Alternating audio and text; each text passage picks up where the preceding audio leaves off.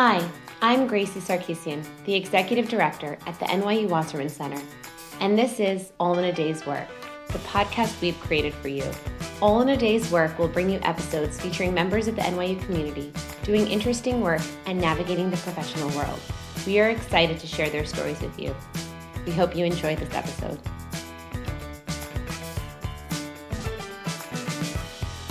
Hello, this is All in a Day's Work. I'm Haley Garofalo, and I'm really excited to chat with today's guest, Hector Pardo Hernandez, who is a consultant guideline methodologist at the World Health Organization in the Nutrition, Food, and Safety Department. Hector, it's great to talk to you today. Can you start by giving us a brief overview of what you studied at NYU and what your career trajectory has looked like since you graduated? Well, I first want to thank you for your kind invitation to join this podcast. I went to NYU in 2005 for my master's in public health uh, with a concentration in international health. Uh, after that, I worked for the New York City Department of Health as a contract manager in HIV prevention. After that, I moved to Spain, to Barcelona, where I got my PhD in public health with an emphasis on research methods. And then I worked for the Cochrane Collaboration for eight years well, I was getting my PhD while also working with the Cochrane collaboration, and then after that, I joined the WHO. Awesome. Thank you so much for sharing. So, like a lot of NYU students, I know while you were in school here, you were an international student, and I would love to learn more about how did that influence the job search process when you were looking? Were you doing a multinational search, or what did that look like for you at the time? When I was in NYU in 2007, after I finished my master's degree, as a uh, requirement for graduation, I had to complete a rotation. And for me, being an international student, that rotation had to be paid. And I was fortunate enough to find uh, a paid internship in the Bronx District Public Health Office at the time. And then while I was doing that, I was looking for, for jobs. I had to make sure that they sponsored my uh, working visa because at the time I was on a student's visa. So many of my professors and colleagues at NYU and also the people I was working for were kind enough to send me in the right direction. And after sending a few applications and about two months, I was able to find the job where I ended up working. At the time, I, I don't know how the legislation is right now, but at the time I had six months to be able to work through my student's visa. During those six months, I informed my employer of the need of a working visa, and they were very kind, helpful, and they did process my visa at the time. If they hadn't done that for me, I would have had to move to another place. So being an international student definitely played a heavy role on my choices at the time. You did eventually end up leaving the US again. Can you talk a little bit about what prompted that decision and how it was readjusting to a work culture outside of the US? When after I finished my studies at NYU, I was looking for a job in New York City. I got married. My wife is from Spain, from Catalonia and she also had a job. She also had a working visa. So we planned to stay for the near future at the time. Around 2009, we started considering moving to Spain because there were good job prospects for her. I was able to get my uh, residency, which eventually led to citizenship in Europe. And then once we were able to sort all that out, I started looking for, for jobs in, in Barcelona and in the European area. The first thing I had to do was adjust my search strategy. I believe that in the US, one is very aggressive when it comes to searching for jobs because we want to show our achievements via ways that can be measured. We do enter in our resumes a lot of how many amount of money that we have managed, the amount of publications that we have, and so forth. So very measurable.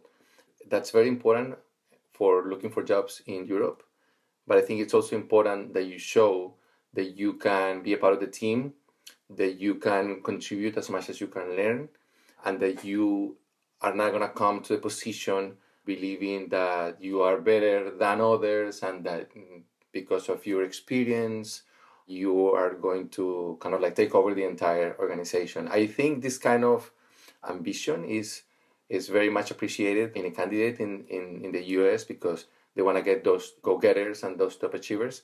And over here, they do too. But there is an emphasis on finding a team member, finding somebody who's going to work well with the team. And that took some time for me to understand.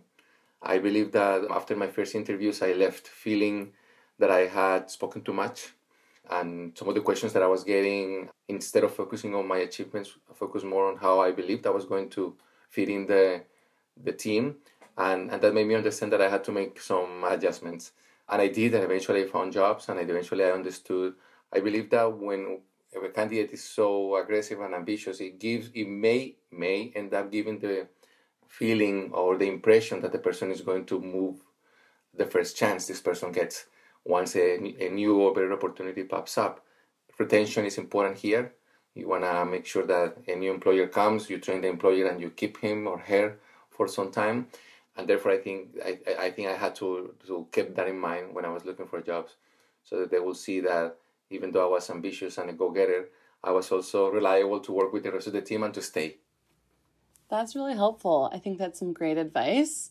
What additional advice would you give to students who are interested in applying to jobs internationally? Is there one thing in particular that you think really stands out to you when you're looking at candidates? You need to follow the advice that we get at NYU on how to find a job because it, re- it is really valuable. It is spot on how to write a resume that makes sense, that conveys a message, and how to prepare for an interview and how to approach people when I review applications of candidates for positions that we open up at WHO and before in Cochrane, I always look for for resumes and letters that make sense, that are free of errors, and of people who understand the work that we do and the job that they're applying for.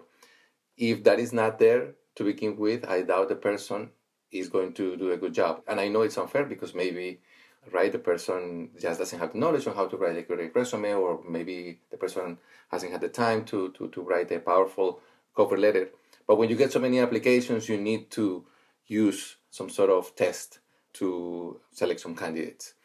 Uh, the second piece of advice that I will give them is think outside the box. When I was in the US, I worked in HIV prevention at the New York City Department of Health.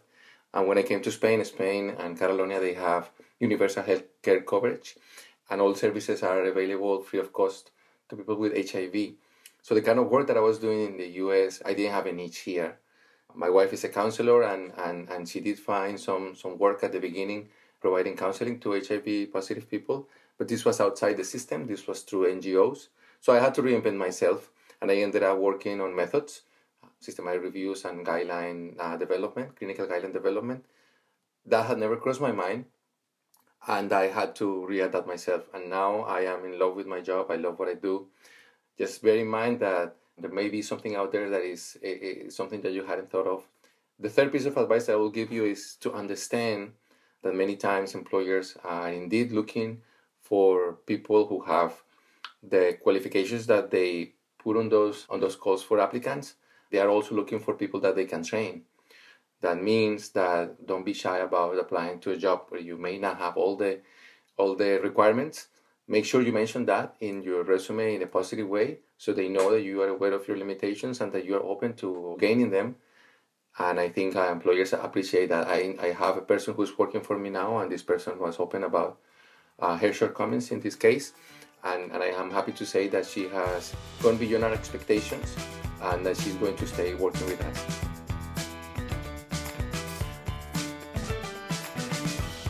We'll be right back to our episode after this quick tip from Miriam Miller.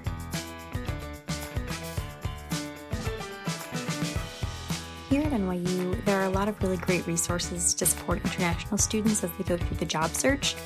So, some of the ones that I often recommend for people are Going Global, specifically for people who are looking to do a little bit of research about H 1Bs, or for people who are thinking about doing more of a global job search and want to understand what the process looks like in other countries. They also have a really terrific city jobs guide that helps you better understand how to look for jobs in different cities around the US. Another great one I recommend to people is the Violet Network. So, the Violet Network is an NYU specific networking platform, and that really allows people to connect with one another, with other students, with alumni across a variety of fields all over the world. So, that's a really wonderful one to use. And then more internally within NYU, we also have the Office of Global Services. They are very much the resource at NYU for anything related to immigration and visa questions. And then there's also the NYU International Student Center. And so that's a great hub for events and programs that foster meaningful connections among all global thinkers and help students from around the world make the most of their NYU experience.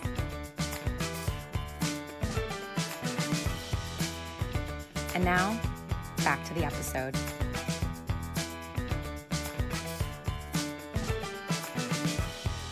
Switching gears a little bit back to you and your experience, I know that you went through a PhD program, which of course is really demanding, but you also did that while supporting a family. So I would love to hear more about how you managed the balance between the demands of your program and your responsibilities as a parent and a partner. Yes, my, my wife and I married in 2006 in the US, and she, she had a master's in counseling and she wanted to get a PhD. She always did, and she looked for opportunities to do so in the US. But because of different reasons, uh, we didn't, and we ended up moving to Barcelona in 2010. And I always encouraged her to do so, and I it wasn't it wasn't something that I was interested in. But when I started work, working in Cochrane, a new contract opened up. They were going to hire me, but this contract also involved the possibility of getting a PhD. And my mentors and my boss at the time encouraged me to do so, and I ended up in a PhD program.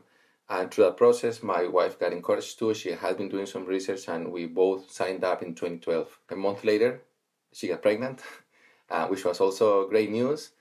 But we found ourselves wondering how we were going to get everything done. So that's the background. From 2012 to 2014, my progress was very slow.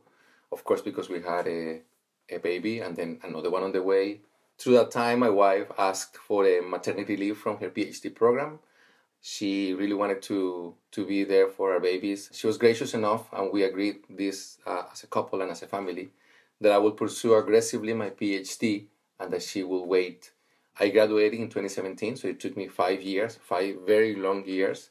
I slept very little. I had no idea that a human being could remain alive with such few hours of sleep. And then the day I graduated, the day I defended my thesis, as you say, uh, in the in the evening, uh, I told my wife, "Now is your turn.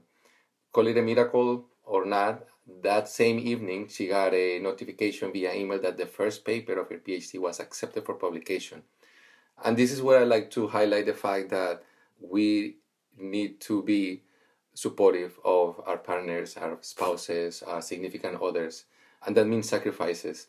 And at this point, I'd like to talk to my fellow men out there, right? It is easy to say that we support women's rights, equal pay, but it is most important to take action. At the time, after I finished my PhD, job opportunities starting, started popping up that will have required me to take more hours of work and therefore not supporting my wife getting her PhD. We discussed this and we agreed that we were not going to pursue that that we were going to remain the job that I had at the time so that she could continue finishing her PhD and so that I wouldn't have to learn a new job, right, and all the demands of, of a new position. Was it hard for me? Yes. But was it fair? Yes. It was the right decision and I will do it again because that allowed her to discharge some of the responsibilities of the day to day on me, of like picking up the girls, uh, staying at home when one of them was sick, and so forth. She had to change uh, her entire PhD because too much time had passed so she had to start over because some of the work that she had done had been done already, right, through those times. And, and, and it took her three years to finalize right from the starting point of that paper that was published. And somehow we made it in one piece. And we are going to complete 15 years of marriage this month of August, and our girls are eight and six, and we survived. Wow, that's a great story. Thank you so much for sharing all of that and talking about your personal experiences and really opening up to our audience. You currently work for the World Health Organization. Can you talk about how you managed to land that position and what sorts of projects you started taking on once you started? Like I mentioned before, once I finished my PhD, some new opportunities started popping up, but I had a desire of working with WHO. So I sent many applications, but they failed. And that's a word of encouragement that I have for people applying for WHO. A lot of people apply for every position and I know that now because I we have opened some positions in our unit, and I know we get a lot of applications. And don't be discouraged; it just means that you are not the right fit. In any case, uh, I would like to highlight the fact that WHO is not just headquarters in Geneva. main office is in Copenhagen, but there are satellite offices, one of them in Barcelona, which is where I live. Having an office in WHO Barcelona inspired me to, to pursue the option of working in WHO, but I, I was never called back from the WHO office in Barcelona. But I was lucky enough to get a job offer for the office in Almaty, Kazakhstan, which is one of the uh, former Soviet countries that is part of WHO Europe. The topic that I was working on was something that I had never worked on, that was long term care. And they, they hired me specifically because they wanted somebody with my methods background. I did highlight the fact that I uh, didn't have previous experience in long term care, and they say that they could provide that knowledge and that they needed me to provide the methods, right? The methods expertise. It was an excellent, fantastic team of people. I learned a lot from them, uh, and I made a and I made a contribution that I am proud of and that they were very happy about. People started noticing my work, and next thing you know, even though I wasn't looking for a new position, I was invited by to join a team in headquarters in Geneva. Uh, it was a it was a very tempting uh, opportunity doing the kind of work that I was doing before when I was in Cochrane when I was doing my PhD. So it was a painful decision, but I say yes to this new team, and that's the kind of work that I've been doing for the past uh, year now. You were working at the WHO when COVID hit in early 2020. What did that mean for your work and responsibilities? Are there major ways in which COVID really changed the work that you do? Yes, it definitely had an impact. I joined my new team in May 2020, so it was right through the pandemic. And I know that the idea that they had for me was that I will travel often to Geneva, but of course, the pandemic made that impossible. My supervisors had to readjust their approach and what we had in mind. And then, of course, we all got that exhaustion and being saturated by being online all the time. Also, we had our two little daughters at home and they were being homeschooled, right? Because all kids in Barcelona were and in Europe for that matter. So we had to combine teaching them whatever we had to teach them uh, because the school required with work. And I also took extra work to do some COVID work because I should have mentioned before that the work that I'm doing in the nutrition and food safety department is on obesity management in children and adolescents. But I have taken additional responsibilities on COVID 19. So uh, that, that started also at the time, and it was hard to combine everything. And then as the pandemic has progressed, we always had the hope uh, that it's going to get better, and it has, of course, but not to the point where we can once again travel and get together in Geneva. So we had a major meeting for our guideline because we are developing a guideline for management of childhood obesity, and this guideline had to be on uh, online once again. It was difficult, it was challenging. The guideline development group was incredibly helpful and flexible. They made things very easy for us yes, we would have preferred a thousand times to do it in person, but it was, of course, imp- impossible. So, so we need to hang in there until this is over. So I know you mentioned a lot of the need for flexibility and adjusting to, you know, the new needs of the environments you're in. What advice would you give to students or alums who are feeling overwhelmed by all the choices that they'll have to make in their professional lives? Maybe people who can see themselves doing a lot of different things professionally and aren't really sure how to narrow their search. I will say you are not alone, and that feeling is never going to go away. You always see so many amazing areas of research and, uh, and areas of work, and you just cannot cover everything. The first thing I would say is take care of yourself, right? Don't get overwhelmed. Try not to be good at everything because nobody is. So as, as you prioritize, try to pick up something that you like and that you can be excellent at, and just just follow that path. As as we check people's websites and, and social uh, media, you see that uh, this person is good at this, this person is good at that, and the other one is, is good at that. So you get the feeling that everybody's good at everything, but that's not true. We tend to showcase those things that we are best at. Look critically at what other people do, and you'll see that they're good at one thing, but not at everything. In public health, there are so many career options. And as I look around and as, and as people ask me what I do for work, they're disappointed at times that I don't do the things that match their views of an epidemiologist. They feel that I'm in the field collecting samples and that I can give them the latest numbers on incidence of disease. And that's not my field. But that's just, just for you to see that the field of public health is very rich. I think it's an amazing time to be a public health professional in whatever field you are because now we, we are getting the recognition because our work is valuable. We know this, right? But perhaps other people didn't.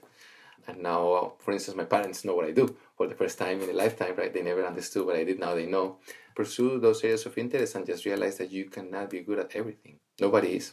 Thank you so much for chatting today. It was really great to get to know you, hear your experiences. I think NYU students and alums have a lot to learn from you and your experiences and advice that you shared today. So thanks again. This was great.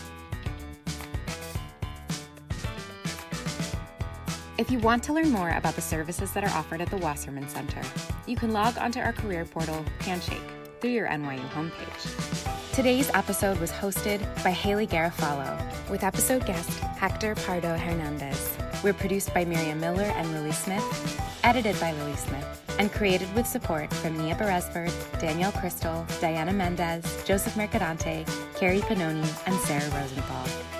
That's all in a day's work. Thanks for listening.